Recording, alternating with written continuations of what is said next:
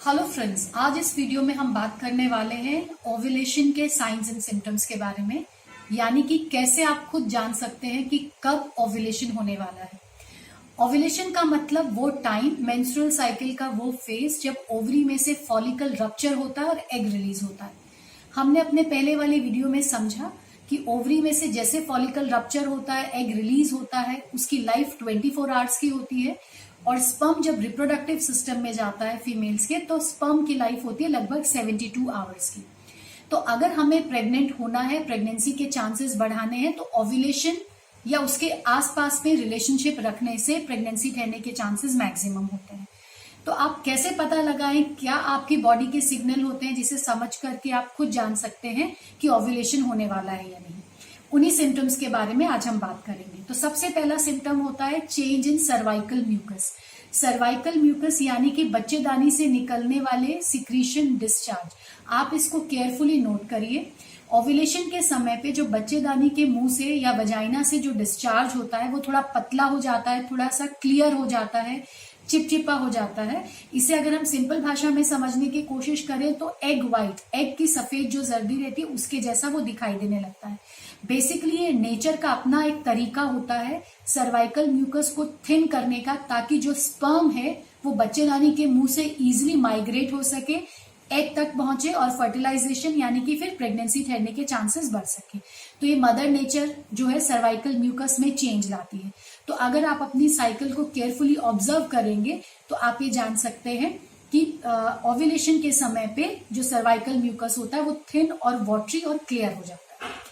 Basal body temperature change basal body temperature मतलब कि आपके अंदर का जो टेम्परेचर है बॉडी का उसमें बदलाव आता है। मेंस्ट्रुअल साइकिल के टाइम पे हार्मोनल चेंजेस की वजह से बेजल बॉडी टेम्परेचर में चेंज आता है।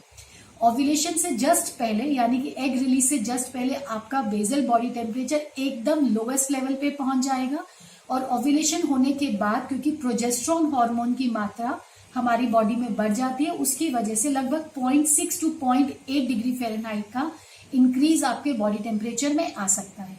तो इसके लिए कुछ स्पेशल थर्मामीटर्स होते हैं जिससे आप अपना बेजल बॉडी टेम्परेचर चेक कर सकते हैं। सुबह उठते ही सबसे पहले बिना ब्रश किए, बिना पानी पिए, बिना कुल्ला किए आपको अपना बॉडी टेम्परेचर चेक करना है बेजल बॉडी टेम्परेचर और उसमें होने वाले वेरिएशंस को ऑब्ज़र्व करना है और ये समझना है कि ओव्यूलेशन से जस्ट पहले आपका बीबीटी ड्रॉप करेगा।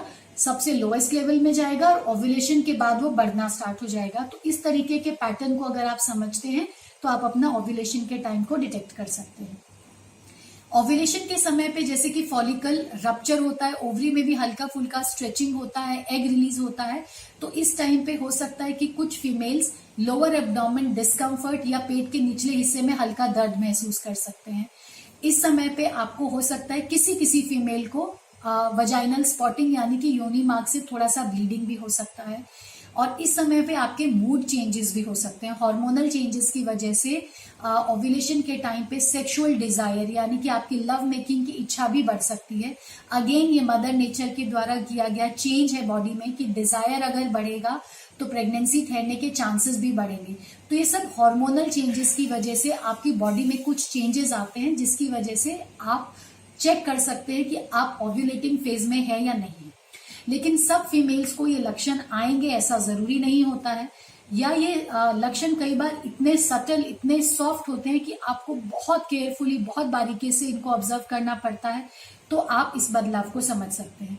तो अगर आप इतना केयरफुली ऑब्ज़र्व नहीं कर पा रहे हैं या आपको समझ में नहीं आ रहा है तब इन सूरत में हम कुछ टेस्ट की मदद के साथ चेक कर सकते हैं कि हमारी बॉडी ऑव्यूलेटिंग है या नहीं है या किस टाइम पे ऑव्यूलेशन होगा।